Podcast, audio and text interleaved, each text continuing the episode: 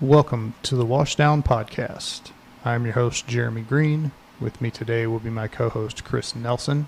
And today we will be speaking with retired Army Colonel Rich Curasi. We will be talking about leadership and also suicide prevention. Thanks for stopping by. Hope you like the episode. And without further ado, here is Rich Curasi. Well, the, and Without whom nothing happens. exactly because if you weren't here, then it would just be us talking Without- to each without- other. Well, I- I'm I'm happy. We were just we were just shooting the breeze on Monday night at uh, at Rachel's dad's uh, little hoolie there, and uh, Jeremy's sitting down next to me, and he's talking to what's her name, Dana, Dana, yeah. the, the policeman, and so she's a kick, isn't she? Oh, she's she's great. I mean, she doesn't hold back. Now, let me tell you, man. No, Uh, no, she's terrific. And so we were talking, and, and he's talking about the podcast. I said, "Well, tell me a little bit about this podcast thing." He said, I said, I've, "I've seen, you know, I've heard about it. Rachel told me about it. I've, I've tuned into one or two of them, I think." And uh, what do you talk about? Well, this, that, and the other thing. I said, hmm, hmm, "Okay." I said, "If you ever need a guest, you know," I said, if, Yeah, hit me up. I said, "I'm not your. I might not be your normal guest." If you ever need a guest, just hit me up. He says, "Yeah, how about Thursday?" I said, "Well, that's an invitation. I can't. That's an invitation I can't turn down." So, Put you, hey, put you on the spot. Well, you can't say no. You can't say no. no, No. yeah, it's, I'm, I'm I'm pretty hard to put on the spot. Excuse me. well, actually, you are kind of you're right along with you know being the type of guest that we have in anyway because we've interviewed um, and talked to former military people and you know I know that you know you retired as a colonel and you have you're involved with suicide prevention. Yes. So yeah, perfect guest. So Well, you know, I, uh, I, uh, uh, you know how highly I think of Rachel, and how, how highly I think of her professional capabilities and her, her the way she engages people. You know, I, I, I, I get concerned about her because she just works herself to a frazzle. Um, but uh, she's a uh, she's terrific, very very skilled, uh, very very uh, uh, personable, great to work with in a in a team. We've done a couple of team things.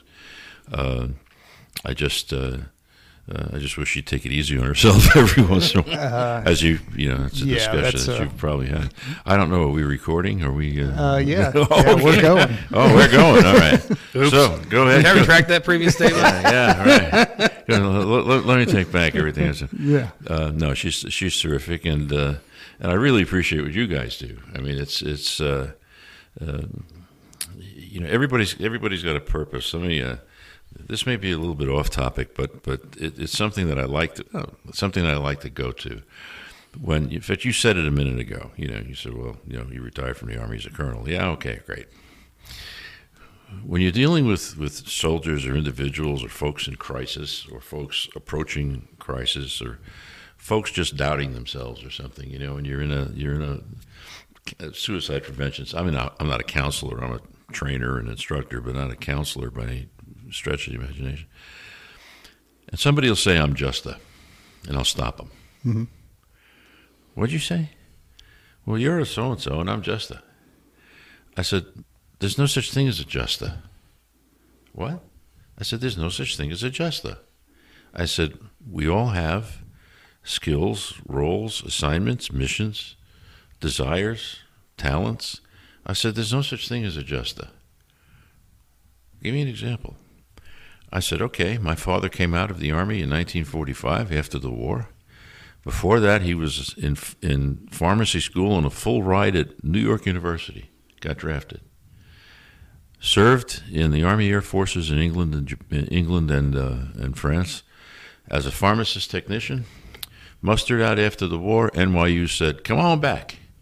And my grandfather, God bless him, good Italian grandfather that he was, says, "You're the older of the two sons. You get back in the store. Things are going to be tough." And so back into the butcher shop, my father went and worked as a retail merchant for essentially the rest of his life. My father was just a butcher. My father put two kids through private schooling in New York City grammar school, high school, and college. My sister was a little smarter and a lot better looking than me, so she she, she wound up. Maybe it was her red hair. She wound up getting a scholarship, but uh, uh, and then got her got her master's degree at New York University herself. Um, but uh, my that Justa, okay, that Justa butcher, and uh, and although we didn't want this, uh, neither my sister nor I wanted this. My father decided to protect what wound up being an investment, and when he and then a number of years later, my mother died, and the ownership of the house passed to my sister and me. They left us eight hundred some odd grand. That's what Adjusta can do. And that's a bit of a success story. I don't mean to sound self-aggrandizing, but I'll use it to say it doesn't matter whether you're the, the fireman recruit, firefighter recruit, or a, or a, or a private in the army, or uh, uh, uh, someone working in the retail trade, or, whatever. There's no such thing as a justice. So don't tell me you're a justa. Okay, use use the talents and the desires and the um, and the drive that you've got and the opportunities uh, to, to take advantage of the opportunities that you that you face or that are handed you, and do your best with them. Okay, so let's stop this justice stuff. Uh, holy mackerel! I never thought about it that way. You know, I said, uh, you know, we're all here for a reason. We all have our we all have our part to play, and and if indeed you'd like me eventually to get around to the topic of leadership, it's, uh, it's it's it's kind of a, a, a backdoor lead in, in that if you talk about leadership or command, whatever term you want to use, it, it's really you know it's not about you, it's or or, or me. It's about uh, giving those whose stewardship you have uh, the opportunities to be their best. Setting your people up for success, and and setting them. You can say it that way. Setting them up for success. Now, sometimes, sometimes you have to give them freedom to fail, uh, um, and that's a. You know, there's some philosophies about that. You know, you know, perfection in the little things and zero defects and all those things that the that the service has had in place so many years, for so many years. But really, uh, you know, the, in a way, you know, it's the greatest. It's the greatest gift God ever gave us, uh, outside of the of the you know birth, death, birth, death, and resurrection of His only Son was the gift of free will, and that was the first gift He gave us. And Adam and Eve screwed that up. Thank you very much. But he, but he, but He gave us. Sorry, folks, I got a little religious on you. But, no, but it's true. I mean, it's it's the gift of choice to choose to do good or not. Um, and so, in some ways, that's one of the fundamental uh, tenets of leadership is uh, giving folks the opportunity to do their best, but also uh, the freedom to fail as long as the failure is a learning experience of some kind. Um, and that's, you know, that's something that uh, that's something that uh, a military guy, I think. Um, this may sound a little unconventional, but that's something that a military guy, you know, had better had better learn as a. Uh, I'll come at it from an officer perspective, if you don't mind, because uh, that's what I was. Um, is that giving those folks the freedom to to you know to be their best. Um, another thought, another thought crossed my mind, and that is another fundamental principle, um, and it aggravates me viewers and listeners, no, no, no, no end that aggravates me. Um, that uh, that this principle isn't uh, isn't uh, applied as often as it should, and that is the leader or the commander is responsible for everything that unit or that team does or fails to do. Which means, did you guys get this done? That was you know, that's Jeremy's fault. That, you know, that's Chris's fault. I mean, that's you know, they they blew it. No, no, Lieutenant, I'm talking to you. All right, and when I see that happen, I mean, we had a situation uh, in a in a major metropolitan area where the uh, leader of a of a, of a major uh, Christian religion, uh, when his protocols within his domain failed, the first thing he did was lay the blame on one of his subordinates publicly. Um, and in so doing, either wittingly or unwittingly, broke the law because of the way the law exists in that particular state.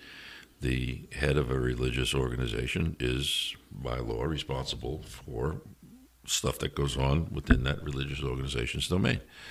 Uh, and that concerned me, and if I may use a strong word, in some ways disgusted me.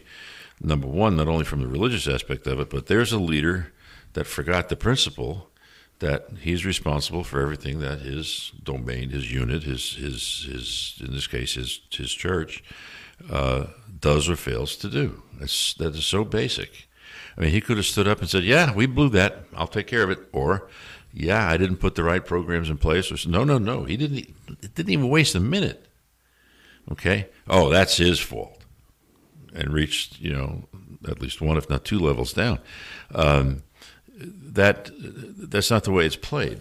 Yeah. Well, unfortunately, it's all too common for people to try to pass the buck is because they want to be in that leadership position, but then they don't want to take the responsibility, you know, for setting a standard and holding their subordinates to that standard, and not necessarily. I don't really like the word subordinates. Yeah, it is, I was about to say the same. I don't like it either. It's the people that they're responsible for. Right. They don't they don't want to do the hard work to set them up for success and then hold them to a standard whenever they don't reach that goal that, that has been set. And that's you know that that that's tough to do. You know, another thought that comes to mind, and uh, you know, again, it's um, although I'm fooling with my army hat here, it it by by no means is this an official position of you know this is Rich Curasi talking. Uh, is that lately what I'm finding, and it's gotten worse, I think, in recent years, as we've dealt with social issue after social issue after social issue, is that programs substitute for leadership. And that we're going to put in place this program, this health program, this anti sexual harassment program, this equal opportunity program, this uh, you know, call it what you will, you know, physical fitness program. When I see the term program, what, what hits my mind is a bunch of bureaucrats, God love them, uh, you know, sat around a conference table and figure out who's going to get the next promotion. Pardon my cynical, no, don't pardon my cynical view. it's cynical. No apologies for it. Uh, is and, and come up with this program to solve this perceived problem. They may get field input and they may not, but they've got their concept of this problem and they're going to put a program together to solve it. And that program is going to have measurements, metrics, briefings, uh, uh, matrices, reports, periodic reports. And so the program becomes that. And it forgets or it loses sight of the of the problem, if indeed there is one to begin with, it loses sight of the problem that is set out to solve. Now, when that bureaucracy and that program reaches the field, when the next bureaucracy's program reaches the field, and the next bureaucracy's program reaches the field, sometimes those bureaucracies haven't coordinated their programs. Sometimes those two those programs are actually at odds with one another. But the commander in the field, the leader in the field, be that the military leader or the or, or the or the government leader of a government organization out in the field, uh, or or even a corporate leader, a program manager, a division director, you know, you name it. All of a sudden, he's got these, you know, four or five pieces of paper in front of him with these checklists and and meetings and and program reviews and all the stuff that has to happen. But the problem still exists you know, there's there's still lack of productivity. There's still a social issue, God forbid. Uh, that's not getting solved because they're wasting all their time administering the programs. I realize to some this might seem like heresy, but to me it's not. Having faced it um, and dealt with it effectively, I guess, because I survived it. Uh, but in the uh, in, in the military and uh, in industry for a while, and then uh, and then in government too. It's just the, the same thing. So my, my concern, the point I'm trying to make is that uh, in case I've lost everybody already, is that the um, uh, when programs substitute for leadership, or when programs get in the way of good old basic get down and take responsibility leadership, uh, I, I, think that that can become destructive or counterproductive or, or at, at, times destructive. Um, and uh, that's one man's opinion who's who survived who survived uh, let me think uh, who survived 50 years of professional life hmm. wow I, I don't disagree with you at all I you know it, it's very common for people that are removed from the actual work from the field to implement a program that looks good on paper but in actuality and in practice, it's not feasible, fails and it doesn't. Execution. Yeah, it fails in execution, and part of the problem is they, you know, there's no standard set, mm. or the standard, once it's not met, there's no repercussions, there's no consequences, there's no consequence bus, as hmm. Moran would like to say. Uh, you know, you just brought up another. Uh, I'm going to get real basic here, you know, and people people often ask me okay, all right, what, what, what, what's the secret? You know, how do you get things done? And, and I reached back for some Army training philosophy of some years ago. Uh, I think it was called basic training. I forget what, not basic training, but uh, battle training concept or battle BTC. I forget exactly what the acronym was. Not that there were 150 bureaucrats that had to invent that narrative. So, with all due respect, folks, I forgot the acronym. Um, but it, it, it, it, it fell into, into the categories of task, condition, and standard. Okay, here's what needs to be done. Here are the conditions under which you do it, and here's the standard to which it must be executed. And so it was, in essence, a training philosophy. You know, mm-hmm. train to fire the rifle under these conditions to this standard, right? Uh, and so I was asked uh, my, my, experience, and uh, you'll see this in my in my bio. I was the uh, the federal security director of a uh, for TSA uh, of of an airport in a major metropolitan area in the United States, and my screening force, transportation security officer force, the folks that you see on the checkpoints, were provided to me via contract. They weren't federal employees. Okay, this was a program that TSA had that in certain airports in the United States, eventually I think it became 22 airports in the United States that your your, your TSOs or screeners were provided to you by a company under contract to the government. And so people pro and con that program, okay, would come with criticisms or try to trick you. And you know, there was a lot of politics surrounding it. So somebody once asked me, okay, how do you how do you do that? You know, how, how do you do that with those contractor people? I said, well, what's the difference? I said, what's my task? The same as any federal security director in the country, right? What's the standard? The same as every federal security director in the country. What's the condition with employees provided under contract rather than f- federally employed. So my task is the same, my standard is the same, my condition differs. So, how do I leverage and uh, I hesitate to use the word control, but I will control or take advantage of uh, that condition or deal with that condition, which is a management challenge. Okay, I'm not managing federal employees. I'm overseeing the performance of a contractor who's providing those employees to me. Okay, that's my condition. So I'm not going to I'm not going to not meet the standard. Okay, planes ain't going to fall out of the sky, and I'm not going to have wait times that are 50 minutes long. All right, so I'm going to meet that standard. My task is the same. All right, so if you're going to evaluate me and the and the program and how we do things, that's where we look how well are we dealing with that condition? So, getting back to uh, you know simpler models, I mean, a, a, good leader, as I said before, giving his uh, giving the lead uh, the opportunity to succeed, and also in certain cases the freedom to learn. You know, by maybe missing the mark every once in a while.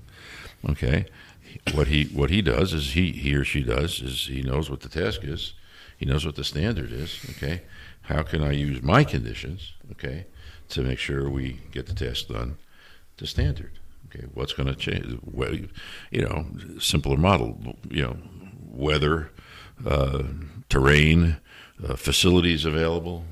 Uh, you know, the vehicles don't work that day. the IT is down. the uh, uh, somebody decided to somebody decided to uh, tear up the street, uh, you know, in front of the trading area where I was going. I mean, all those silly things. You know, how do you how do you deal with that? So I hope. Uh, uh, I've kind of marched all, all the way around the problem here, but, but uh, you know, if you if you thought you were going to get a leadership menu out of me, uh, I, I, hope that uh, you guys didn't lose any sleep over that one last night because, because uh, I think Jeremy, you know me well enough to know that I'll I'll come at the problem from every angle possible, from every angle, every angle possible, because there, there there really is no. Okay, books have been written on it, and I could have brought them all with me. Okay. We don't have room in this room for all the books. well, yeah, but uh, you know, they're, they're, some of them are you know easily accessible. Shut up. Some of those are easily accessible. Why is it making noise? Some of those are some of those are easy easily accessible. You know, twenty four hours a day. You know, field manual this and the management directive that. Uh, and they're all either prescriptive or proscriptive to, to some degree, depending upon who wrote them. Uh, they're not bad. Uh, you know, I'm not saying people are de- deliberately out there writing things that are going to get people hurt or fired. Um, you know, that that that said, they're just that. They're they're they're models. They're uh, uh, uh standards, if you will. Uh, but to me, good leadership doesn't depend on a bunch of programs and executing and, and uh, uh, as long as you're meeting statutory requirements and fiscal requirements and all the other demands that are put on you as a leader, um, the rest of it's with your gut. So let me ask you this question. Oh, please. Have you found in your experience, you know, with the military and then in the private sector, um, as far as leadership type things, that the simplest method typically is the best method? That you don't have to try to do this fancy, you know, leadership modality that, you know, yeah. It, it's the usually the simplest way is the best way to motivate people. Well, that's a principle that we all know to be is called Occam's razor, right? The the simplest uh, the simplest solution is the best. Go ahead and look that up, everybody. OCC O C C A M Occam's razor, and it's a principle that says the simplest solution is the best.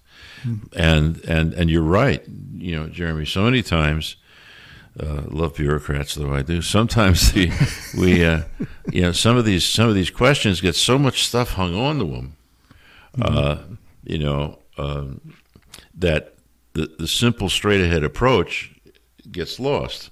And I'm glad you asked me that question because I'll reveal the bias that I've revealed at least three times already, and and that is that, you know, when when when your gut tells you that this is the the, the simplest and most direct way to get folks motivated, to ensure they understand the task, to ensure we're working with the conditions properly, and to make sure that we never lose sight of the standard.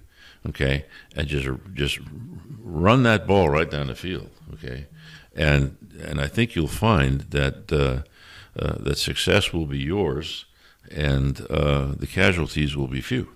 Error. Um, it's when we hang all those other garbage on what's to me basic leadership uh, uh, that we make mistakes. I mean, I've had this discussion, uh, uh you know, more than once. Uh, not even a discussion, an argument. Well, in order to get that done, you know, you've got to do this and this and this and this and this and this and this and this. Well, wait, the objective is over here. Okay, yeah. you're, you're, you've now taken this and this and this and this and this, and substituted that for the objective okay, or the outcome. Right. Uh, I can't agree with doing it that way. Okay, you're fired. Oh, okay, great. all right, I know. I'll I'll I'll go sell ice cream or something. You know, I mean, it's uh, uh, and I've I've never really gotten fired fired, but I've faced that faced that challenge more than once. Who is this guy? The audience is now asking. Uh, but it, no, it's an excellent question. That, you know, and I can editorialize for hours as if I haven't already. So it's uh, that's I, I, see it as that as that direct, uh, Jeremy. I see it as I see it as being quite quite that simple. Yeah, and, and I mean that's the thing that I've kind of noticed is whenever you try to, and there's nothing wrong with exploring different avenues or you know different training or whatever, but whenever you're trying to reinvent the wheel just to reinvent the wheel. Mm-hmm like you have a procedure that works and is time tested, like you know a tactic or whatever. You know it works and it works every time. Do that. on on that note, I do like having backups because well, you're going to run into that situation, whether it's police, fire, military, where old tried and true is not going to work, and you need to have different tools in your back pocket. Right, and, and I'm not saying that you don't need different tools. What I'm saying is being complicated for the sake of being complicated. No, I think if you tra- if you make it complicated in training, you know, you're both makes it more efficient. You're both right, but what this what what this calls up in my head is is something that uh, one of my one of my brigade commanders in uh, Japan, and I had three of them uh, I was there. Well, I was there about four and a half years as a brigade deputy commander, and then as a unit commander. Um, but what one of them, uh, there were three very different guys. Uh, one guy was kind of fly by the seat your pants. One guy was, you know, strictly by the book, and the other guy was even more strictly by the book kind kind of a kind of almost afraid of the book, uh, and and God bless him to this day is one of my dearest friends. But but the guy that kind of flew by the seat of his pants at first, I had a rough time getting along with him because as the deputy, you're the guy that's got to discipline. You know, let the commander think what he wants to think, but you know, you ain't going to spend that money that way, or we're going to jail. you know, and that's the, that, that, that, that's the deputy's job. No, you can't tell those guys to do that. They're trained to do that. You know, oh, you tell me this. But what I did learn from him, what I didn't understand at first was he always used to say, the future is the domain of leadership. And when he first said that to me, or first said that to us, and then emphasized it to me, I said, well, that's kind of a cop out, isn't it? I mean, you know, we got stuff to worry about right, right here, right now. Uh, but the, the, the, the more I worked on that and the more we proceeded, especially after I transitioned from being the brigade deputy commander to becoming the a unit commander within the brigade, I began to realize more and more the value of what he said. So let's take what you guys were just discussing. Yeah, there's the status quo. There are things that are tried and true. There are things that are proven. But remember what I said before about conditions? Sometimes those conditions change. The threat changes, the enemy changes, the environment changes. You know, in, in your business, the methods of construction change, for example. I'm just pulling one out of the air. Uh, That's a good one. And 100% true. That's yeah, 100% true. You know, and then all of a sudden, you know, you're not dealing with wood frame houses anymore.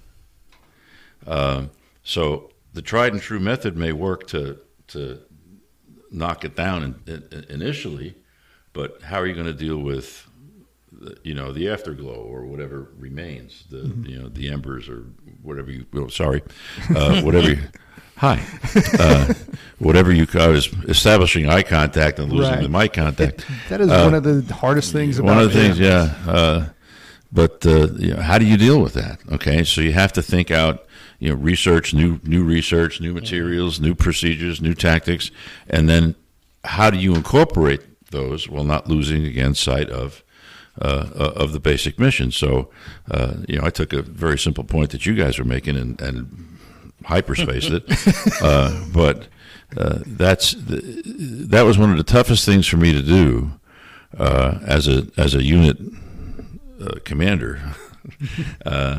as you come on, I'm a musician. I'm usually pretty good with the mic. Um, well, it would help if you had headphones too, so you could yeah, hear yourself. Yeah, that's right. That's right. Yeah. I was I was gonna I was gonna bring my earbud my my in ears with me, but I didn't. Um, the uh, uh, the toughest things for me to, to, to, to, learn and to put into place, you know, as a as a as a unit commander was was was that is that okay? I mean, I I, I commanded a unit, the rules of which were very very strict. Um, intelligence collection, cover, procedures, you know, uh, what you were allowed to do, reporting. It was just you know, a tree full of owls watching us 24 hours a day, and and we were very good at it, very successful at it. Um, but I always had to think of well, what's changing, threat wise, opportunity wise, training wise, and to think out. Okay, I can be really successful if I just if we just let this go. Okay, but my success doesn't matter.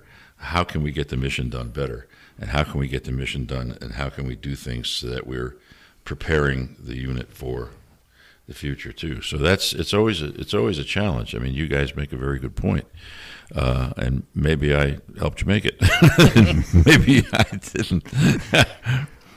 yeah, no, I mean it. That is something you know we've we've talked about, and again we were talking about it earlier, setting your people up for success. And if, like you said, if the unit is successful, well, by association, you're going to be successful whoever's in charge and it's sometimes it's an ego thing i think of whoever's in charge or in command or however you want to put it that their inability to step back mm-hmm. and you know you've you've provided your people with all the tools they need to succeed get out of the way let them succeed you don't have to micromanage everything. No, I think Jeremy, you make you make an excellent point at which we could probably go for a two-hour session on that alone. uh, you know, one of my philosophies was, and a lot took, took a lot of time. People wouldn't understand this. Is uh, guys, my job is to make myself irrelevant. Mm-hmm. What? I said, my one of my jobs is to make myself irrelevant. I said, number one, you number one, you leave your ego. You bring your skills. You bring your skills with you, but you leave your ego at the door. Okay, if the leader can't leave his ego at the door, okay, there are certain things you have to do for public consumption and you know, public affairs and all that media, right. media stuff that you got to do. Yeah, who's got who's got in charge? Got it. Okay, but if you let that consume you, oh boy, leave your ego at the door. Bring your toolkit inside with you. Okay, and ensure your folks understand again task condition standard It's kind of simple. Um, make sure they understand that and give them the freedom to get it done. Okay? And give them the freedom to get it done so well that they don't need you messing with them. Okay? And by the time your command tour is over, you know, be it a year, two years, whatever the prescribed uh, uh, period of leadership is, or even if it's longer than that, you know, in the corporate world, it's you know can be longer than that. Yeah. Uh, make sure that uh, you know that if you decide to take a day off, things ain't going to crash, or you get in an accident, or you know, or God forbid, you should decide to go on vacation. oh my lord! I mean, these guys. I never. I, I had a, a, a colleague in uh, in the Transportation Security Administration who, after uh, after two years would break, I've never taken a day off. What? your life sucks. And he it? was yeah, and he was he was the federal security director of a, of a rather rather large airport, and just Brad, I I take it. I'm not going to take a day off. The, you know, the, well, in that case, my friend, what are you folks doing? Okay, you mean they're they're not trained to operate seamlessly. If all of a sudden you get called to Washington D.C., for example, what do you want? Going to be on the phone all night long, micromanaging the you know, how many people get screened? Yeah. One, two, three, four, five. I said, no, that, that doesn't work. I said, so. I made notes. Oh. For okay. me later on. Okay. Oh. I, I, I, like the task condition standard. I wouldn't be. I really like that. Yeah. I wouldn't be. Uh, I said, I'm not sure I'd be too proud of that, but. Uh, and so it, uh, it, it, and you know, some of it, so, so, many of us, when, especially when TSA began, you know, almost 20 years ago now, uh, so many of us came from different different disciplines, uh, many of us were military. Uh, others were from uh, from various industries, others from other government agencies. Uh, and, and melding those cultures into a cohesive whole, I think, still to this day, is one of TSA's major challenges. But that's an editorial. Uh, uh, but uh, it's uh, it, it, was it was hard, you know. Sometimes no, this you know that that that that that much hua isn't isn't really necessary. You're killing yourself. You, you lose your mental faculties when you're that tired and that fatigued. Plus the fact you're sending your people the signal that you don't trust them. Ugh, I don't like that. Yeah. So. So that what you said a second ago kind of sparked a question for me um, when you talked about you know tour of leadership or whatever. Why is it? And maybe you don't have the answer, but why is it that in the military it's such a short term? You know, you're only with a, a yeah. unit for a short period of time, and then, I mean, because two years really isn't that long of a time. No, it's not. Uh, I. Uh, that that has become a, a, a, command, a centrally selected command tour, one that's selected by the boards um, at uh, at DC, where they where they review the records and the and look at the look at the officer's career and uh, and say, okay, these folks are uh, the best qualified uh, to command these units. Those are essentially statutory, or at least regulatory two year tours. Uh, it, they they can be modified, uh, you know, quite easily, uh, given combat conditions or other conditions, or we can't pull him out or her out yet, uh, or we need to pull him or her out sooner. Uh, but over uh, over the years, I think it's been shown that when this system first started, it's been there for a long time. A battalion command tour, a brigade command tour uh, is I'm talking lieutenant colonels and colonels. Usually, uh, it's usually a two-year tour. Is that the the the prep, the execution, and then the and then the spin down. Uh, that that that two-year cycle, that battle rhythm of that cycle, will, has has proven to be effective over time. I think the thinking is that after that, you tend to get a little stale. Uh, okay. you, you, tend to get you tend to get into okay, that worked a year and a half ago. It worked a year ago. It'll work tomorrow, and you begin to lose sight of that future is the domain of leadership uh, uh, kind of philosophy. Is that uh, uh, I don't mean to be critical of my contemporaries at all, but I think that that was the that was kind of the philosophy that a that a, that a two year command tour now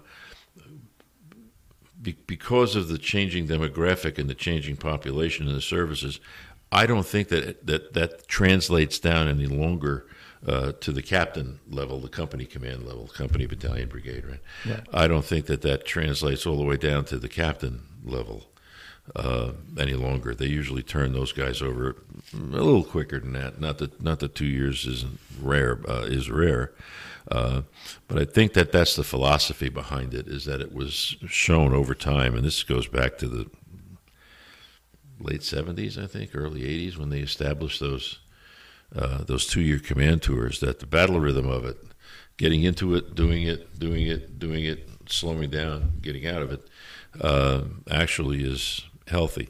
The other thing that plays into that uh, in the officer personnel management system, which has changed uh, more than once, uh, is that there are things that you're required to do, um, schooling, you know, staff time, uh, other uh, other requirements on you that if you're in command longer than two years, in a way, it, it gets in the way of getting those things done.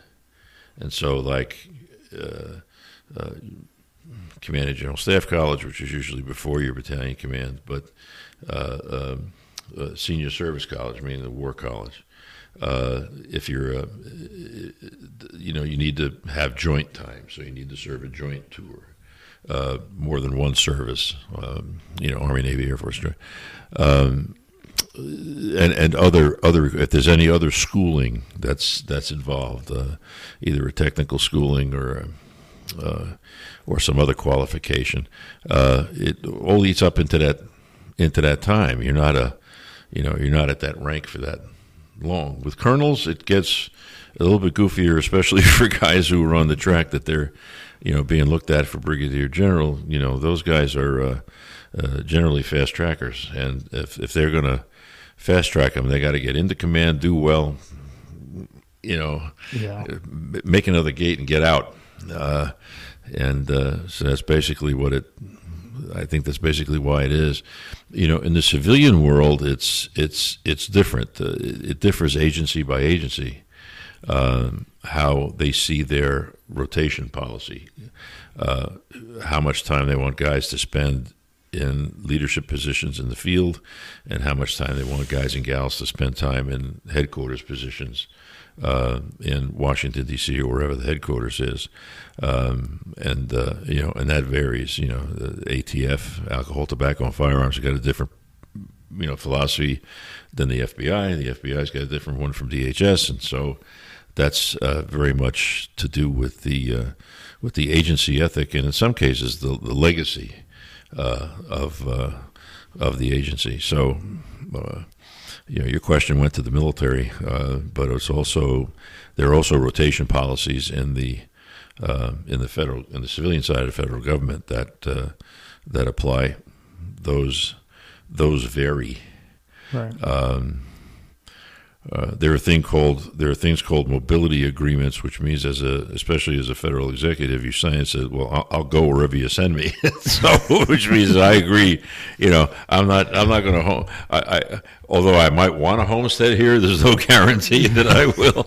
and so uh, uh, they can send you. Uh, uh, wherever they want to send you, not necessarily involuntarily, but yeah, you know, yeah. but the philosophy, I think, the, the, good philosophy behind it is that you're rotating freshness, uh, uh, you know, through, right? And uh, folks aren't getting folks aren't getting stale, uh, and so, right. And I see that side of it, and you know, I kind of look at it as the whole. All right, well, it's going to take me time to train up people, and you know, by the, just about the time I'm getting them good, I'm leaving. Yeah. So but I, I totally understand that whole you know there is a chance to start kind of resting on your laurels or i also kind of see that from a command staff. You don't know where that captain or above is going to go in their career to where now if he's if he or she's been here here and here and here they're more well rounded to make that next step.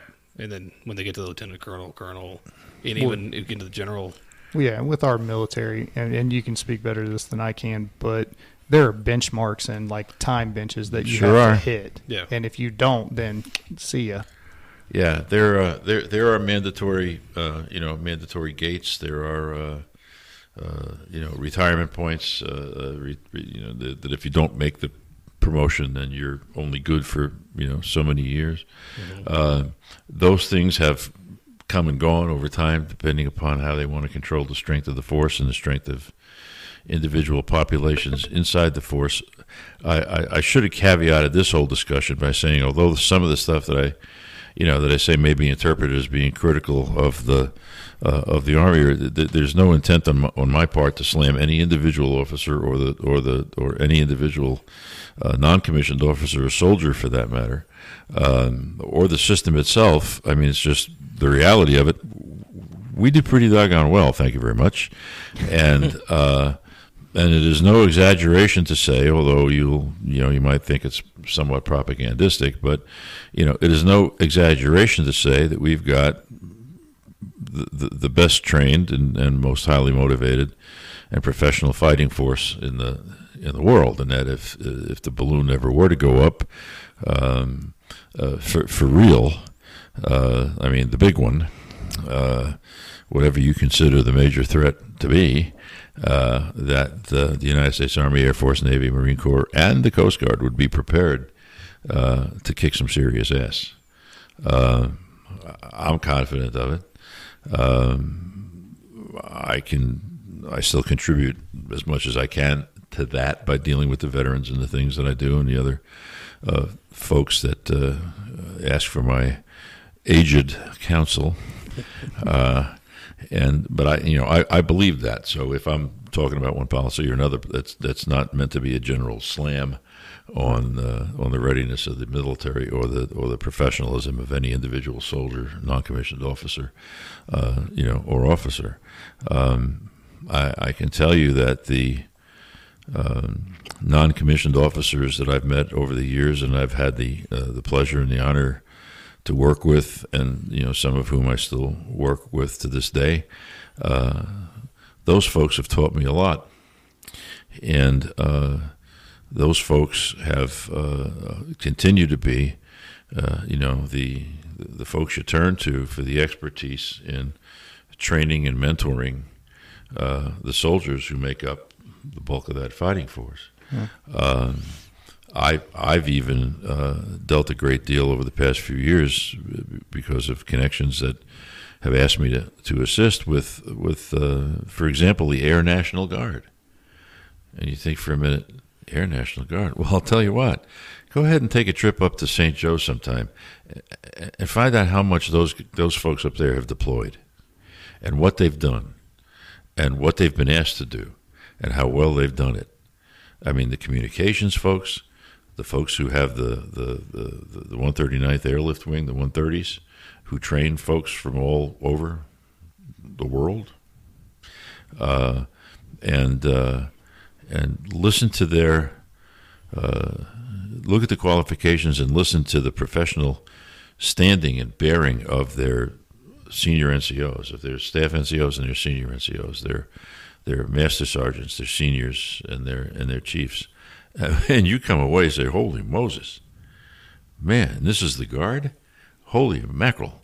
I mean, if if they're if they're ever called into action and I got to go someplace, put me in the back of one of those C-130s. I'll I'll, I'll, I'll fly. I'll I'll be proud to fly with those guys. Uh, and uh, so that capability exists.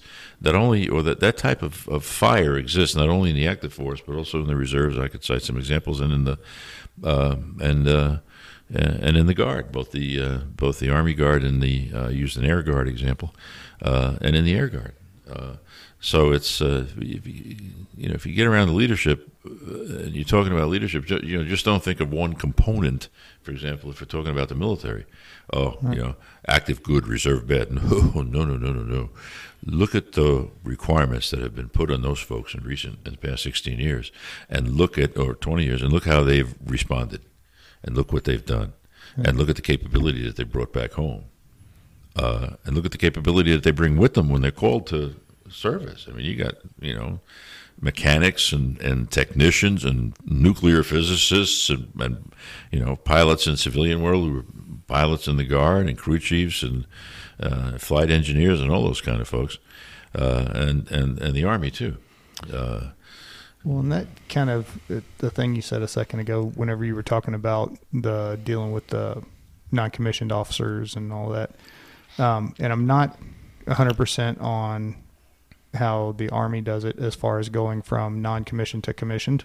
I, I know there's a warrant process or yeah. whatever, but so you know, with the fire department, we start out. Everyone starts out as a firefighter, pretty much, and then from there, it's a promotional process to be a captain, which is considered a leadership position.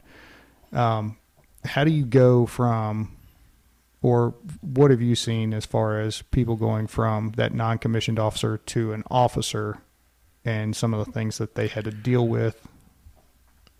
Am I making my question? Oh yeah, absolutely. Yeah. The, the, such a system, of course, does not exist in the military. Um, it is. It, it, happens. It's not that it's rare, uh, but it, it happens that a, a soldier will uh, reach uh, non-commissioned, non-commissioned officer rank, sergeant, staff sergeant, sergeant first class, and for one reason or another, uh, either through a, a, direct commission because of education and experience, or a particular happening or incident, uh, or or application that that non-commissioned officer will enter into the officer ranks. Uh, usually, you know, most times as a second or first lieutenant, sometimes as a captain. Uh, uh, that happens a lot in the medical field, actually, but we're talking about line folks. Um, but it's not it's not all that it, it's it's not a normal matriculation, if you will. Right. Uh, in in in the warrant officer ranks, uh, that happens uh, uh, a, a, lot more frequently. And warrant officer is not necessarily a step to commissioned officer. Right. Uh, my opinion is warrant officer is the best rank in the army. You can, be, you can you can be an expert and tell everybody what to do, but you don't have to worry about the nonsense. You know? uh, and so what happens uh, what happens many times, and there are you know programs in place for this, is that you know in the legal field, for example, uh, aviation especially, you'll take a, a, a, a crew chief, flight engineer, uh, become a become a, a, sergeant, and decide that he's going to go to warrant officer candidate school um, and come out of that as a as a uh, uh, as a uh, as a warrant. And some of those guys actually decide to use that as an entree to flight school. Some guys don't want to go to, to flight school. They want to become the warrant officer, uh, aviation mechanic, senior mechanic as a warrant officer. Happens a lot in military intelligence.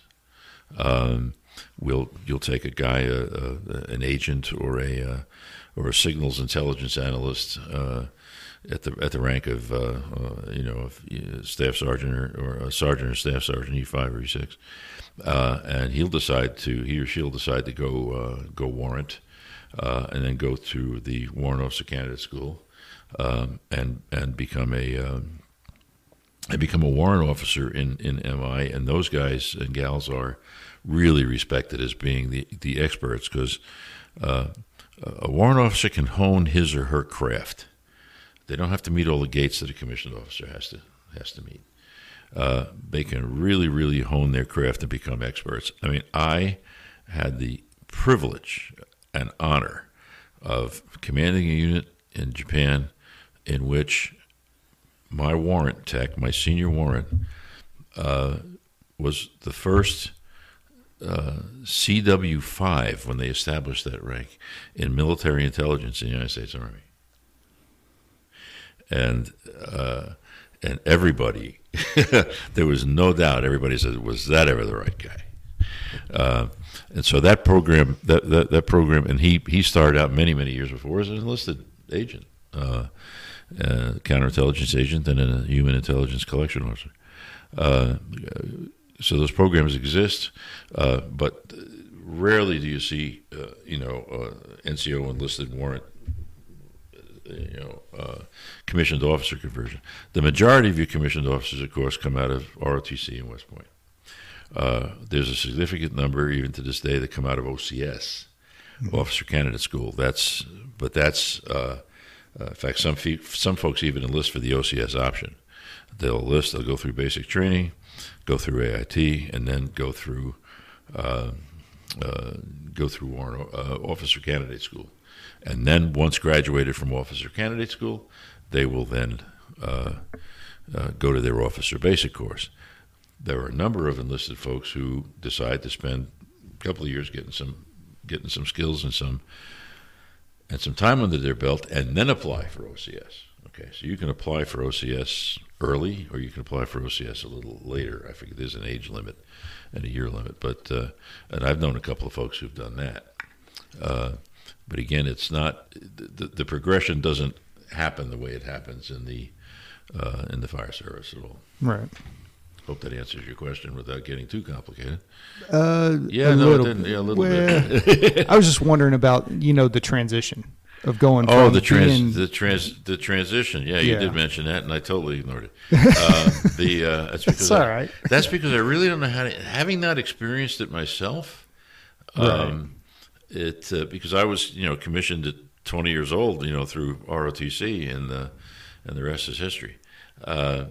But the the the folks that I have known that have made that transition, and it's it's really a, a relative handful uh, originally, I think it's hard to, especially when you go from enlisted to commissioned, mm-hmm. either through OCS or direct commission. Now, now all of a sudden, you're, you're, you're your buddies if you're in the same unit, and they try not to do that, but sometimes it has to happen. Is is now all of a sudden all your, all your buddies? Okay, you're now their boss. Yeah or at least in a position where you're senior to them, not only in terms of grade, but in, you know in terms of, of, of status. You know, you're a commissioned officer now, and that transition can be tough when they still identify with uh, too much uh, with uh, with the gang in the barracks. Yeah. Uh, then, uh, if, if you if as if as an enlisted or a non-commissioned officer you felt that you didn't have the freedom to fail, guess what? Uh, you know, uh, and uh, you know, the, and they say there's, there's there's nothing more dangerous than a second lieutenant with a map and a compass, and uh, and that uh, so, somehow that's true, even if you've come into, even if you're an OCS grad. You know, there's nothing more dangerous than a second lieutenant with a map and a compass. Uh, anymore, there's nothing more dangerous than a second lieutenant with a map and a GPS, uh-huh. uh, or a, a, a, a, map and a Blue Force tracker. You know, uh, so the uh, uh, that, that that stigma, if you will, oh God, I hate to use that word. That that that concern, you know, kind of still exists. It's the, the, the success of the transition, however, is all in the conscience of the individual and the commitment of the commitment of the individual. Okay, I that individual should know or should have been trained into. Okay, here the, my requirements are different now. Not just my status. I'm not going to be my I'm a big bad lieutenant, but my, the requirements on me are different now. The the, the level of knowledge, uh, the uh, uh, the intricacies, the connections uh, that that oops that I that I didn't have to make before. Now I do.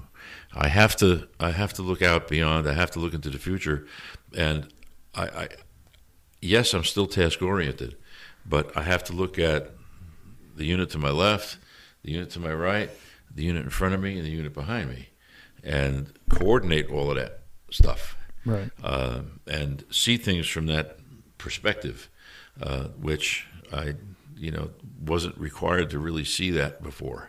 Right. Uh, you have a new set of standards. A new set of yeah, a new set of standards, or as I said before, maybe, maybe in some cases the same set of standards, but a whole new set of conditions. Yeah. Okay, because now you're responsible for this, that, this, that, that, that, that, and the other thing, and uh, and to make sure that all of those pieces work together.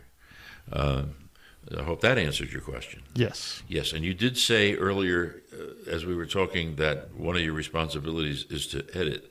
So you can edit anything you consider verbose BS and have fun with it. I uh, okay. No, I, I promise I try. That, I promise that, that my that my agent will not come down upon you, and uh, I. Uh, try to edit as little as possible. Yeah, in fact, I've only done it on one episode. He said this. He says that now, Chris. Mm. You know, we'll yeah. see what happens. We'll see what yeah. happens.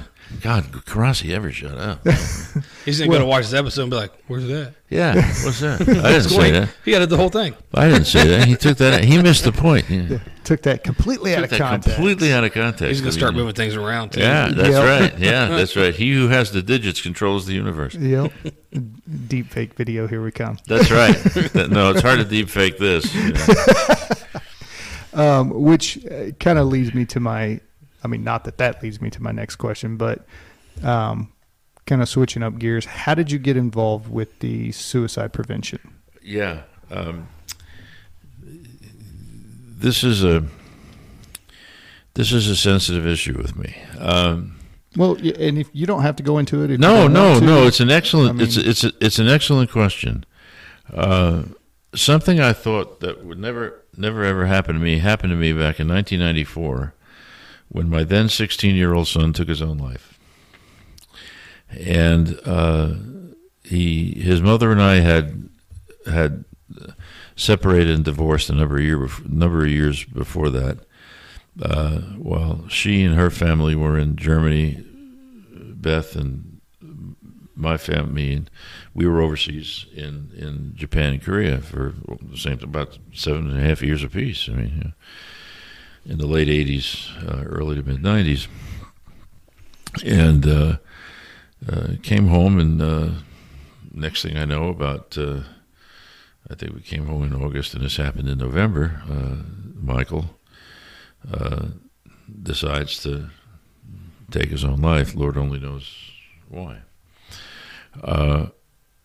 What you go through when something like that happens is anger. You know, the, the stages of grief, we all know what they are. Uh, uh, anger, in my case, it was anger, anger, anger, anger. Uh, uh, guilt, guilt, guilt, anger, guilt, anger, guilt, anger, and and uh, it, uh, it it affected me quite negatively uh, for for quite some time. Cutting through a lot of chicanery to a turning point, and it's hard to say when exactly it was in in, in terms of uh, how many years, you know, or what it was.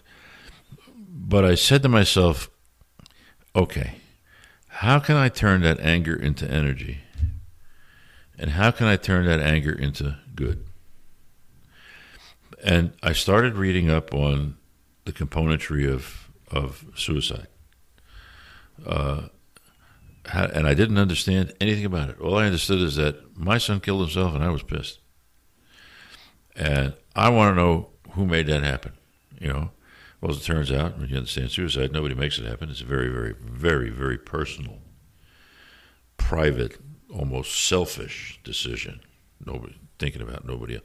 He did that to spite me. He did that because I. He did that because I disappointed him. Well, that's kind of self-serving, isn't it? You know. Now I'm talking about me. Not talking about. I'm talking about me. And so that whole guilt trip can be kind of self-serving. You know, look at me. I'm hurting you I said, "No, that's bull crap. I got, I got, I got to change this. I got to, I got to do something about this." So, I, I, I read more, and then I was afforded the opportunity to interact with the American Association of Suicidology. That's a frightening name. Uh, to attend a course in what's known as psychological uh, autopsies, and so I went to the went, went to the course, and it was a it was at an air base up in Minnesota, and uh, through one of the military associations that I was affiliated with, they reached out. They wanted military folks to to uh, get qualified in this, and and I learned a lot. Uh, but that angle of it, which was to, I mean, the purpose is noble. Okay, in other words, let let's get the data and the interview the families and you know get get all of that stuff done. Why it happened, what happened and then reinvest that into a database, okay, and and a, and a long-term study, and they're still doing it uh, to determine the causalities and modalities and all that stuff. And so I learned a lot from that, okay, um, and was about to you know start doing a bunch of uh, uh, you know putting myself out there to do post uh, post hoc suicide, uh, what they call psychological autopsy, which is a very clumsy term. Uh, but I said, no, that's that's really not the angle I want to, you know, pursue. And so I, I read some more. I read some more. I read some more, and then kind of just bumped into it. Okay, uh, you know, just a couple of groups who were who were interested in uh, interested in getting ahead of the problem. Okay, not shooting past the duck, but getting ahead of the problem. Being proactive and and being you know being proactive. So then the the the services uh, uh, set up. Uh, this is again some years ago. We're, we're, all of a sudden deciding that oh man, we better we better do something. You know, we, we, we lose at least a soldier a day or, or a service person a day to active to suicide. That's on top of the 22 veterans or so a day. That number that you hear so much about. Um, which is actually higher than that, but not all the states report into the system. So 22 has become kind of a rallying cry, and that's all right. It's got its purpose. Uh, the uh, but you know, active duty suicides and everything. So, and the army all of a sudden takes this on. We're going to fix it. All right. Let me get in there and I'll help them fix it.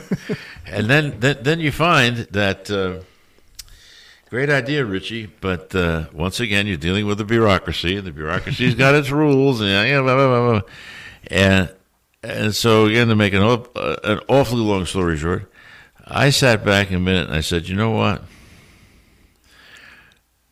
Curasi, for so many times in your career, you were a domain guy. You owned a domain. You commanded that domain or subdomain. You don't do that anymore. You'd like to, but you haven't got a huge bureaucracy behind you. You don't have all those rules. You don't own them anymore. So the best thing you can do is save them one at a time or give them the tools one at a time. How do I do that? Uh, and so I began getting involved in uh, suicide prevention training and you know seminars and workshops and all that kind of thing. So I've got uh, I'm a, a, member of the Missouri Veteran Suicide Prevention Team, which is something that uh, John Sabala, who's the uh, Missouri Department of Mental Health's director of veterans issues, uh, got us. I think it's three years ago now, April, uh, together. got a group of put out the call Rachel was one of them. She was in the training with me uh, to bring together and, and, create a cadre within the state of Missouri of folks who are qualified to train others in the recognition of the signs. It's a thing called. There are many methodologies out there. This one just happens to be called QPR: question, persuade, refer. There are many uh, methodologies out there that are, are like it. AMVETS has got a thing called HEAL. Uh, there was a youth youth suicide prevention uh, seminar that I've been through. I mean, there's a, a, number of them. They're all valid. I'm not going to sell one or the other. It's just that QPR is the one that the state of state of Missouri uses, um, and uh, that got me uh, just more more more deeply involved in it. Uh, I'm not necessarily a crisis first responder. Um, there are guys who are qualified to do that uh, and they're very good at it. Um, but I know the I, I, know what the procedures are. You know, I know what to do, who to call, if indeed I'm faced with you know someone who's someone who's in crisis. It all reaches back to, you know, I'm not working off the guilt. Okay, it, it, I'm not doing this because my son committed suicide and I feel I need to atone for it. I'm doing this because what happened back in 1994 taught me something in retrospect. Suicide is preventable. Suicide involves more than, although the individual is making a very, very individual decision, not necessarily thinking of anybody else when that when that event occurs. Uh, it affects not only the people around them, but if you believe some of the studies and, and, take it out statistically and yank that chart out to the right, over 300 people are, are eventually affected by uh, uh, by the quote unquote average uh, average suicide. And so I, I, just took all of that aboard and said, well, I I never could have prevented that one. Perhaps I, I should have recognized some of the signs more quickly and gotten in there, but he didn't live with me. I mean, I did the best did the best I could. Uh, you know, I, it sounds like I'm apologizing, but that's not the, the, the reason. Is that what I, I learned from that? But I also think, and some of us are capable of doing this, and some some of us aren't. Is that when you are so angry and so consumed by something, I mean that you you really don't know where else to turn. Uh, it's and I don't know exactly what did it. You know, somebody probably said Richie prayer. Okay, I don't know exactly what did it, but there was a day I woke up and I said, I can't be, I can't be this angry this long. I mean, it's it's making me sick. It's ruining my family. It's hurting me, you know, professionally because it's just how can I turn this anger, that that energy, and how can I turn that into energy to to do good? Okay. Well, first thing you got to do is you got to learn about what you're dealing with. All right, so you read about it and talk about it and attend seminars and watch watch videos or how, whatever your training motif is, and then take that and say, okay, now how am I going to turn that into action? What can I do? Uh, and like I said, I went at it pretty hard at first. I mean, I even wrote at the time the vice chief of staff of the army, uh, General Chiarelli, who was the army's that was practi- practically his only task as the vice was to solve the army's suicide problem and and so I wrote him a very passionate, you know, uh, uh, email. You know, kind of how can I help? And I got kind of thank you for your thank you for your interest in national defense. Response back, typical. love the bureaucracy. Yeah. And so no, I said, no, wait a minute, General, you don't understand. Okay, I, I, I know you got a staff and all that, but you got people out here who are interested, involved, and have got other experiences and methodologies that we can bring to the table, even informally. And it was, thank you for your interest in national defense. I said, I got a feeling I'm barking up the wrong tree here. And uh, that's when I said, okay, all right, I, am just, this is just something I'm going to do myself. I'm, I'm going to learn this myself and find a niche. And if it's with a local organization or, or just me, however it is, or even if I'm just helping individuals, not as part of any organized effort, okay, one way or the other, uh, I'm going to be, I'm, I'm going to turn this energy uh, into action. And if at the end of the day, I've saved one life or I've given someone the inspiration, uh, uh, I don't mean to use that word flippantly, not to take his or her own life, I've, I, have I've done my job. Right. Well, and that's the same, you know, that's the mission statement of this podcast.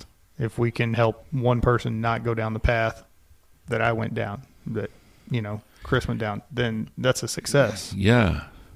That, you know, you know that takes a lot of, uh, not to patronize either of you, but man, that takes a lot of courage to, to put yourself out there like that and to say, look, you know, this this this happened. This is real. This happened to me, and and or in some ways, I made this happen.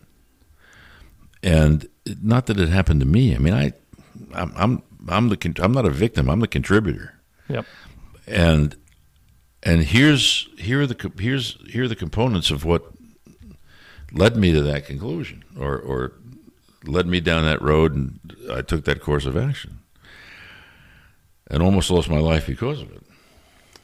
Uh, how can I help someone else not go there? How can how can not that I know everything, but you know, if you need to ask somebody, ask me. And and I'm not ashamed to I'm not ashamed to tell you. I mean, I hit crisis myself when I uh, smashed up my left leg back in 2007, and and uh, uh, was you know, more or less really out of action for about three months. And the federal government, one would think that, you know, one of their field generals goes down or field executives goes down, that they'd be concerned about that. I mean, send send send out the vultures and you know pick the bones, and uh, and things went from kind of serious to worse. And I said, I've had enough of this if that's the way you guys want to play it, I've had enough of this. Uh, and you know, the, resigned the position. Eventually, you know, retired. But uh, you know, a couple of years later, when they did all the paperwork, oh, you're retired. Okay, great. Send me, send me a certificate, and all of a sudden, I start getting an annuity. Yeah, okay, great. I'm retired, man. And uh, but it was pretty ugly at first. Uh, okay, great. Uh, but when that first happened in 2007 and then in 2008, the agency and I went our separate ways. Years and years and years of pressure. All of a sudden, we're gone. It was the pressure that was holding me together. Yep. Okay. All of that pressure was holding me together. All those work requirements were holding me together. That pressure came off. I crashed. I crashed. You know, I went to pieces, and the next thing I know, I find myself in a hospital someplace. Yep. And we were talking about that earlier um, it's especially with law enforcement and firefighters and with guys from the military. Once you get out, you need a plan because your entire routine, your entire life is going to be, it's not going to be what it was no. the day before. It wasn't. And you have to prepare for that. And the uh, one thing we haven't discussed, but the topic that, that often we, we, we often discuss in this business, and it's hard very, very difficult when you're in front of a group of folks and you're pitching QPR training, for example, gatekeeper training, you know, teaching folks how to recognize the signs of crisis, right?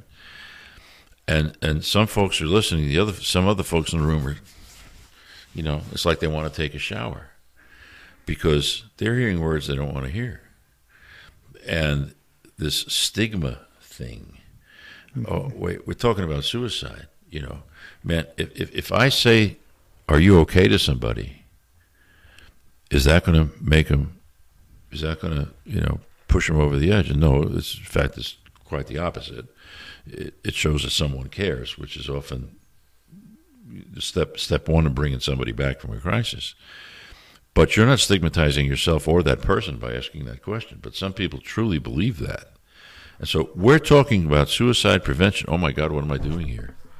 I mean, if, it, somebody sees me coming out of this hall, what were you doing in there? I was at suicide prevention training. All of a sudden, I'm, I'm, I'm painted with this, you know, black paint, uh, or dark veil, or, or, or you know, red badge of courage, call it what you will, uh, or the or the great big A, right, from that story. Uh, the uh, and so it's difficult the, the the the, stigmatization of those that uh, uh, those that face crisis. And so, don't you think that I didn't?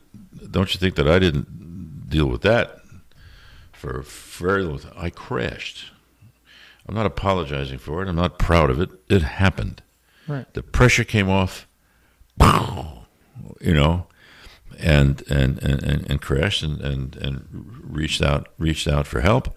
But holy Moses! I mean, there were some people. Mm, okay, we ain't gonna do it anymore. Yeah. And then that got to you. I mean, there were even days, and I'll I'll tell you guys, there were even days where I would go through the. Uh, go through the newspaper, you know, looking for my name to see if anybody said anything bad about me. I mean, you know, I was, you know, almost a public figure, not quite, but but you know, senior executive of a federal agency in a large city. I mean, you know, I. And so I was thinking, why am I doing that? What what, you know, what, what is that paranoia? What the hell is that? You know, and it's that stigma thing. You know, I can't face anybody. Oh my God, I can't face anybody. I I, I had a crash, and I can only imagine what you guys, you know, go through. Uh, being so close to the, I mean, being, I mean, first responders are are a, are are are an, are an incredible breed of folks. You guys are on edge all the time, and you guys are actually you guys on a daily basis have lives in your hands. Where I was at least one step removed. Uh, that's a that's a heck of a burden, and when that pressure comes off, whoa. Yeah. So I, I, can't identify totally with what you guys go through, but uh, but getting back to the getting back to the uh, to the question of stigma, I don't know what we're going to do to ever get past that. And and I know there are folks working on it, and I know there were folks you know out there studying it, and it's we're we're probably I think losing Robin Williams actually some years ago. At least that got the dialogue about suicide going. Yeah. Well, and I think the important thing to talk about is to not leave the conversation just about suicide. Mm. It's about okay, so you had a crash. Well, guess what? You're still here. You grew from it. That's the thing that really needs to be highlighted is yes, you everybody's got issues. It could happen. And you can go through whatever you're going to go through, but you learn and grow from that. And that's the important part and that's the part that needs to be talked about. It's just like you know how they talk about PTSD all yeah. the time. Like yeah. that's the hot yeah. button word is PTSD this, PTSD that. Well, guess what? What about post traumatic growth? Because in re- yes, in reality, you know, like we were talking about earlier, post traumatic stress is 100% normal. It happens to everybody regardless of who you are, military, first responder, just average Joe or Joette, whatever you want to say, walking down the street, you're going to have things that happen, traumatic events in your life. It's normal to have a reaction to that. Where it becomes a problem is whenever it continues on and becomes that disorder. Mm-hmm. Because most people, most people just blow right past that exactly and right, grow yeah. and don't even realize yeah. it. So and that's the part I think, and that's me personally, that needs to be highlighted. And you know, yeah, putting myself out there, telling my story, and you know, yeah, have I got some funny looks?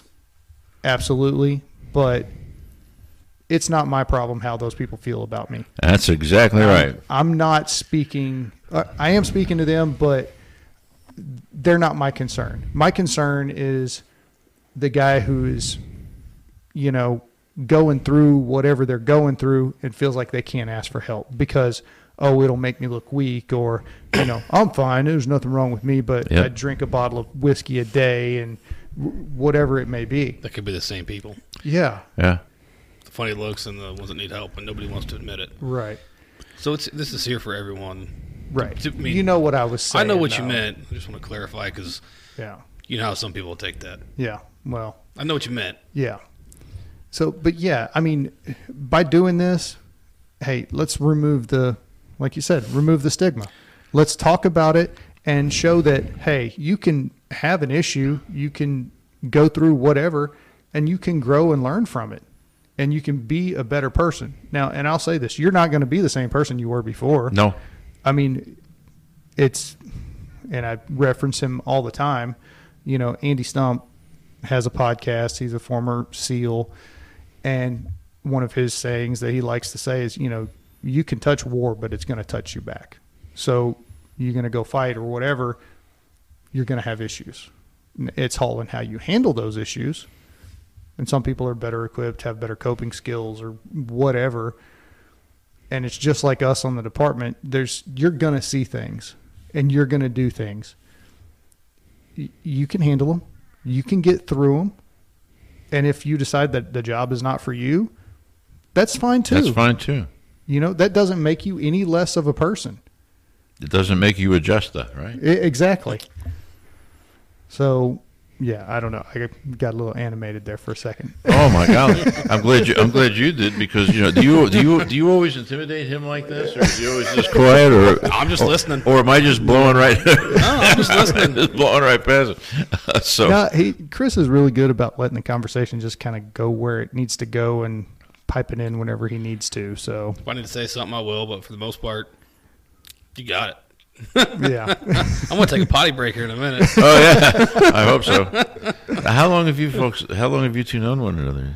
I- we actually came on the job together. Oh, did you? Same academy 17 class. years. Oh, is that seventeen month. years? Yeah. Ca- It same same class, huh? Yep. So, How and about then that? worked together at the same station for almost 10 years. On, yeah, ten years on and off. Yeah. uh, y- you know, just recently, um, yeah, maybe about a year or two ago, some guys from from my my first uh, unit after I was through with uh, schooling, my first unit uh, of assignment was in Germany with a cavalry squadron up on the border, and uh, a, bunch of guys. all of a sudden, we found one another. And you know we just start chatting on email or you know send send a message or two back and forth back and forth. Well one of the guys got us together about a week or so ago and uh, he put together a zoom call and he actually had to keep renewing it i mean He didn't pay for the, he didn't pay. He didn't, he didn't. No, he didn't pay for the. He didn't pay for the for the ninety minute version. He paid for a, a forty five minutes. So every forty five minutes, "Oh, I'll get another one. you know, bang. We you know, and you'd pick up the conversation right where you left off. Uh, th- those those bonds that we formed in that in that unit. I mean, and we all came from different places. One was a West Point graduate. One was a two of us were ROTC graduates. Another guy was an OCS graduate and uh, but we all found ourselves in the same place and time, uh, uh, platoon leaders in uh, in Germany. And after we served as our platoon leader tour, we all took staff positions in the squadron and were there for uh, were there for you know a certain amount of time. And uh, uh, so, so, some of the some of the war stories are just absolutely you know you guys wouldn't laugh because you weren't there, but some of the war stories you you think about you can still laugh at them. Did I really jump out of that sleeping bag naked in the middle of this field? Yeah, yeah. you guys really did take that tent down from around me? Oh yeah, we did. Um, who was operator six at Hohenfels? How how'd you know her? Uh, you know, who dated her? Uh, I mean, just, just story after story after story. Uh, but it was funny the bonds that uh, that exist, and also one of my one of my to this day uh, closest friends in the world is a guy named Norm, and he and I met when he was in a border cavalry squadron. We were in a divisional cavalry squadron, so we'd take over from them when their border cavalry squadron had to go to a major training area. So we'd go and replace them on the border and do the patrolling that they did. So I was taking over a, a, a border camp. I was the at that time, I was the squadron intelligence officer, so the border operation was my responsibility. So I was going up there in the advance party before the platoon leader got there and the patrol platoon got there to lay the preparations down, sign property, and do all that stuff that we have to do. And uh, so I drive my jeep through this German forest and find the border camp. And out of the out of the, the ops building jumps this gorilla. I think I was I might have still been a second lieutenant. No, I couldn't have been. I must have been a first lieutenant by then. And and uh, but he was obviously you know senior me. Plus the fact that he was a lot bigger than me. And this gorilla jumps out of the building and slams his fists on the hood of my jeep. What are you doing in my border camp? And I said, I figured I'd play it by ear. I mean, I play it by the book. And uh, sir, Lieutenant Curasi reports for uh, border camp takeover, sir. Yeah, Lieutenant Curasi reports for border. I said, oh my God, is this going to be tough? Oh. He's mocking me. Okay. Uh, well, you know, it's time to inventory the inventory the motor. It's time to inventory the motor pool. What did they teach you guys? You know, I think, oh my God, this is going to be hard. You know, so finally he he he he, he broke cover. He starts laughing like hell, and says, "Come on inside, have a beer. Let's go. Let's get this done." You know? and uh, and that was um, fifty years ago. Yeah, uh, and uh, we're best. In fact, he, he just spent the weekend at our house week before last on his on his way west with his camper uh, to go see his son in Oregon, and uh, uh, one of one of my one of my one of my dearest friends, and he's from Mississippi, and I'm from New York City, so you can imagine we need a translator. Rich, what? There's going to be a tree full of owls looking at you if you do that. okay, no, got it. Uh, but we're the. I'm telling you, we're we're closest buddy. Those bonds that were that that were formed. Uh, we had a common mission, task, condition, standard. The condition was changing. Okay, his unit was leaving, my unit was coming in. Same task, same standard. Okay, how are we going to do this? Right? Motor pool changeover, maintenance logs, the whole bit, ammunition inventory. You know, all the things that go into getting a unit prepared to take that mission uh, it was uh, uh, it was it was it was really really wonderful stuff. Now, although he was a military intelligence officer, I'm a military intelligence officer. For the remainder of our careers, we never served in the same unit. However, somehow, one way or the other, we were always related somehow or close enough to one another that we maintained a professional association, not just a personal association, all those years, although we were never directly assigned in the in the same place in the same time. When he was a brigade commander of the school brigade at Fort Huachuca, Arizona, I was the commander of the United States Army Personnel Security Facility at Fort Meade, Maryland, and I went out there to instruct people on the adjudicative standards and how investigations work and all that stuff. And so, you know, I flying to Fort Huachuca and trying, hey Norm, where the hell are you? You know, uh, and so uh, oh, you're here to. He looked at every he looked at you know like 900 students. He said, "Well, this is about the most boring lecture you're ever going to hear." You know, so it was, uh, it was uh, no, it was funny. So one of my one of my dearest friends, those bonds form like they mm-hmm. you know like they formed formed with you guys. There isn't a thing I wouldn't do for him, nor nor a thing he wouldn't do for me uh, we are uh, we are uh, we are we don't see one another every day, but we you know talk to one another at least once a week. Uh, just it's it's amazing what. No, it's not amazing. I think it's it's it's rewarding what common sense of purpose, common mission, common training, uh, and uh, common task condition standard can do for you yeah. if you if you leverage it right. So anyway, awesome. All right. I, I know you have another question. No, you don't. Got a little bit of everything today. Uh, we did. Which well, yeah. I mean, I, I, I, like I told Jeremy in a note I sent him. Whoa, Jimmy! like, like a, uh, that was going to happen eventually. it finally did. Had a good run. Had a good, had a good run. I almost, I almost succeeded. Uh, you know, like I told Jeremy last night, I'm not going to script any of this. Uh, you know, I'm not going to come in here with a three by five cards. You know, yeah. so here's I'm going to brief off of these uh, yeah, I mean, I had some thoughts. I had I had some thoughts in my head, obviously, uh, and some opinions, even more obviously. Uh, but I, I really, uh, I really was thrilled the other night when you looked at me and said, "You want to do one?" Said, yeah, Jeremy, I'll be happy to do one. I said, You know, you got a topic? Yeah, I think I do. okay, okay. Uh, Well, like I said, you know, we like to keep it kitchen table, Well, like this- around the firehouse. So we well, just yeah, I mean, go the kitchen table, there are Dunkin' Donuts over there, and you haven't fed me one yet. Uh, you can have one of those after we're done. don't Dana want- brought no, I don't those. want- huh? Oh, Dana brought They're them. cop donuts. Cop donuts? They don't, m- ta- they don't taste right. how many? Da- if Dana brought those and those are cop, how many days ago was that? That's a good question. They, Yeah. were, they were fresh. Yeah. I, I know stale donuts. Yeah. well, you know, we're we're, we're not we're we're- we're not far from a QT, so you know, there's always a rescue right down the street. Ah. All Kinos, right. here we come. Well, Rich, thanks for coming on. You're we quite really welcome, appreciate Chris. it. Yeah, it was Um, a lot of we, good stuff. yeah, fantastic stuff. So, like we end every episode, you know, if you are struggling or you know somebody is struggling, um, reach out. There are resources out there.